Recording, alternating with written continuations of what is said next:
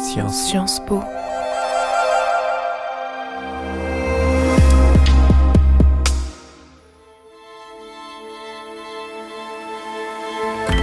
The night is uh, the moment when all the ghosts come to haunt you. Some nights you reconcile your ghosts with your sleep and you rest. And sometimes, when you know the day has been particularly difficult, you have trouble sleeping at night. What Keeps You Up at Night is a podcast produced by the Sciences Po Journalism School and the Paris School of International Affairs. Here, we bring you personal stories from political leaders around the world. How do they balance their responsibilities? How do they deal with their doubts? And how do they manage their priorities? With those questions in mind, we want to dive into the hopes and dilemmas that come with being in charge. I am Sarah Miansoni. And I am Morgane Anneix. And this is What Keeps You Up at Night. Arancha Gonzalez, you are the Dean of the Paris School of International Affairs. Before that, you were the Minister of Foreign Affairs in the Spanish government of Pedro Sanchez, a time during which you promoted multilateralism and launched the Spanish Feminist Foreign Policy Guidelines. You had an impressive career starting as a lawyer in the private sector, then working in the public sector, including the EU Commission in various capacities.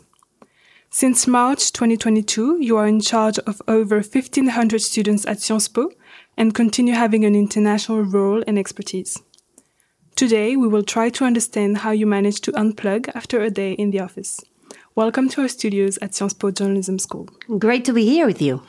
What did your goals look like back then? Is there any particular decision that maybe kept you from sleeping? Uh, I will never forget uh, the night of the 14th of March 2020 when Spain declared um, a lockdown. It was a lockdown that was needed to protect citizens and businesses from this terrible pandemic. But this was the first time in our history that we were taking such a terrible measure. Um, so we had gone. Um, we the Council of Ministers met for um, you know over twelve hours discussing how to do this, weighing in uh, the pros and the cons, uh, trying to sharpen uh, a decision that we knew was going to be very difficult for every citizen in the country. And, um, you know, uh, having gone through that difficult day, obviously the night was a sleepless night, uh, thinking of what uh, the country would look like the following day. My second uh, recollection of um, a very difficult night, uh, also as a, as a foreign minister of the country, uh, was the night uh, when I learned that two journalists, two Spanish journalists, had gone missing in Burkina Faso. So I spent the, the night awake, uh, waiting for news uh, from uh, uh, my embassy down in Mali, the one that was responsible for this region. Um, with the added element that one of the journalists was someone that I knew, uh, someone that uh, um, I admired, um, a, a, journalist that had been relentless in trying to unpack for the citizens the most difficult elements in our society, from drug trafficking to human trafficking. And it was a difficult night, and it was an even more difficult day the day after because um, they, the, the, we, when we found that the two had been assassinated by the jihadist. Could you also maybe talk to us about where you were during both those nights? Uh, were you at home? Were you? Did you spend it in the office? So the uh, uh, the two nights I was uh, uh, in in in my residence, uh, in the residence that I occupied as foreign minister, um, but with my best companion, which was my mobile phone. Uh, this companion that uh, obviously, when you are in public service, uh, hardly ever leaves you. Um, you, uh, I, I, used to joke that you sleep with your phone under the pillow, uh, and you wake up and the phone is under the pillow, uh, full of bad, but sometimes also full of good news. To come back to um, these sleepless nights you were talking about, what what were you doing back then, for example? I would spend a lot of time listening to the radio. It's uh, another big connection uh, with um, the pulse of public life, the pulse of where citizens' ambushes and uh, expectations and hopes uh, and fears lie. You can hear the voices, and the voices are important. The voices that uh, speak of fears, but speak of hope and speak of the need to, in a way, be uh, reassured. And these were moments, especially 14th of March 2020, with this terrible decision to enter into a lockdown with what it meant for every citizen from old age um, citizens, senior, our seniors that could not visit their families, with those children that were cut from going to school. Uh, and going to the playground and doing what children need to do at their age, with these workers um, that had to go and risk their lives. And at the moment when there were many unknowns with the doctors, with the nurses, with those that were bringing us the food, the milk, the uh, uh, the water, um, and with all these uh, millions of people that stayed at home, um, very um, in a very obedient way, um, understanding that protecting themselves was a contribution to protecting others. How did you feel in, in exactly that moment? Because you mentioned this urgent need to protect, but were you maybe also afraid of the public reactions? I mean, at the end of the day, after 12 hours of discussion, you have to come uh, to, you reconcile yourself with the decisions you are making, the decisions that you are taking. And of course, the process of weighing in the pros and the cons take a long time. And it's good that for such a major decision, you take the time. Uh, we did this uh, as a college, at least as far as I'm concerned. I left uh, the meeting convinced that we were doing something that was necessary uh, to protect ourselves from this unknown virus at the time. Let's remember that we didn't know much about the virus at the time. So, um, being uh, careful, being taking precautions, uh, thinking about citizens, putting our citizens first was a very important uh, uh moment. Um, so, yeah, I spent the night up because the moment was grave, um, but with the sentiment that we were doing what we had to do. Fast forwarding maybe to the positive moment when when the lockdown was finally levied. How did you feel back then? What was that like? 21st of June 2020, the first moment when we opened the country after the lockdown. Uh, it was incredible, uh, given that uh, whether you're a minister or not, you also had to be in a lockdown. I also remember the many hours that I spent. Uh, on my own, with a very limited uh, number of collaborators uh, to support me in this role, but mostly working with friend the phone, uh, friend the computer, uh, friend the Zoom. Uh, but this was like an explosion of hope. Like, wow, yes, we can uh, find a bit of uh, space uh, for freedom. We can go back um, to the streets. of course, still with lots of precautions. Remember, we were all wearing masks. Um, you couldn't see the smiles, but you could see the eyes that were expressing this moment of hope. Of course, there were, uh, again, uh, thereafter, after that period, still moments where we had to uh, uh reintroduce restrictions. Um, and, and, these restrictions were again relifted. So we learned to live with this terrible disease, but it was a moment of hope, hope, and it was uh, the summer. So I guess that helped too.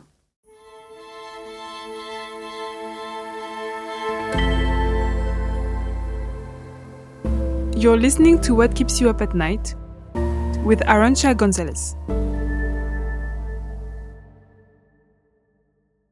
You mentioned that when you took this decision, um, this collegial decision uh, to go into lockdown, that was something you came to terms with, that you had to do it.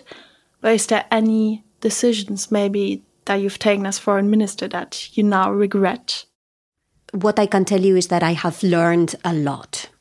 I've learned from the good things and I've learned also from the bad things. But I don't uh, like the idea that we harbor regrets because you can't change the past. So I don't entertain um, indulging in regrets. I like to learn from what I did, from what worked and what didn't work, and try to project those uh, for the future when you have to make a decision uh, of a similar nature. But you know, regretting things that you cannot change is indulging uh, in an in a dead end. Uh, when I don't like uh, dead ends, I prefer to uh, be more forward looking. Maybe moving on to how you uh, balance your personal and your public life. How do you unwind after a really long day? in the office? So I've I've always kind of used the same therapy. For me, is uh, is about nature. Now, um, I lived for close to 15 years in Geneva. Uh, in Geneva, it's very easy to leave the office and walk by the lake or walk in the mountains. You don't have to drive miles uh, to get there. Is there any walk you remember um, that you had to take to really come to terms with what you just decided? Yeah, uh, walk in the mountains. This helps you concentrate all your efforts into making it to the top.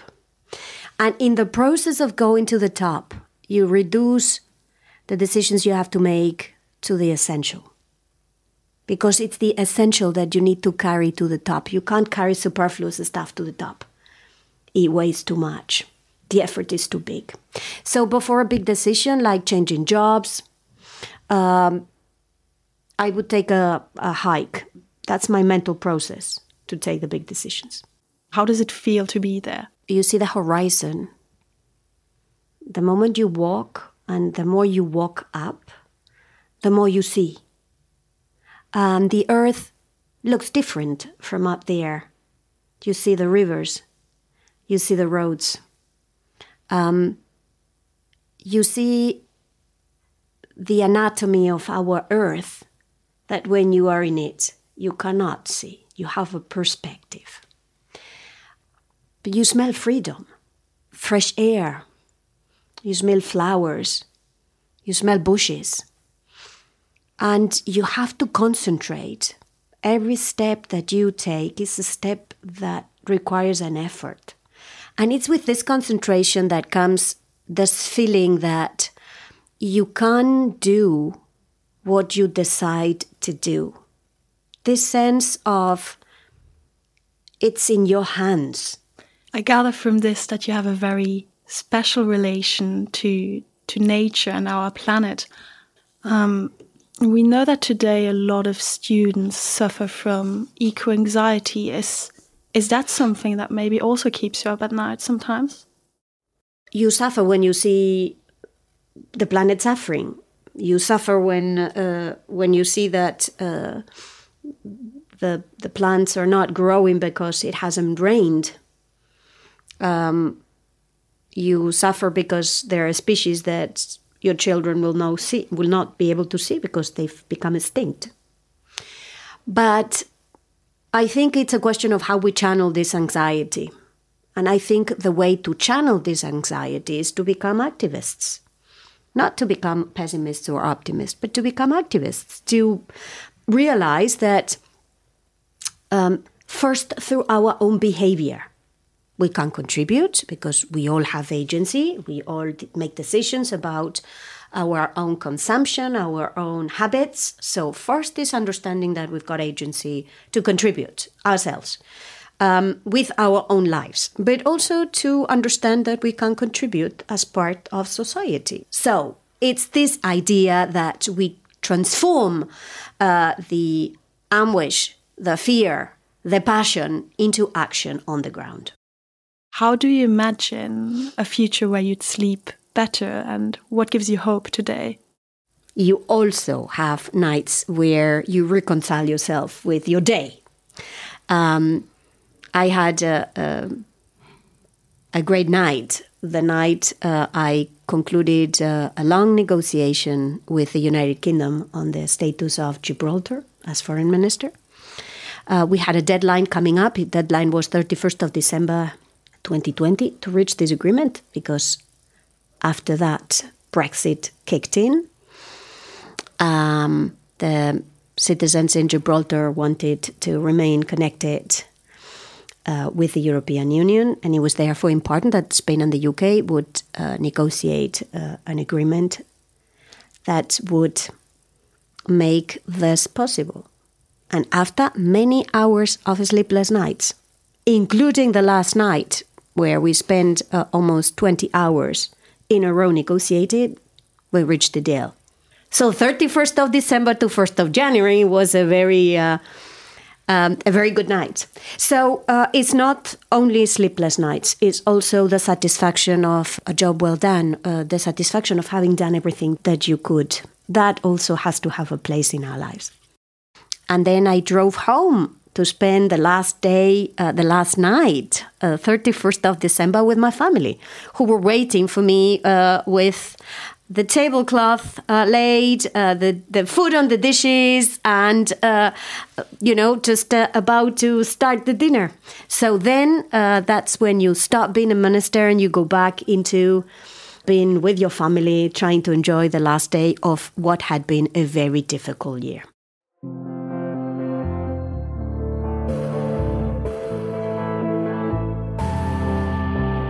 Well, thank you very much for sharing your insights with us, Arancha Gonzalez. And to our listeners, thank you for being with us. We hope you'll join us next time. If you've liked this episode, feel free to leave us a comment and a five star rating. Don't forget to subscribe wherever you get your podcast from to access all new episodes.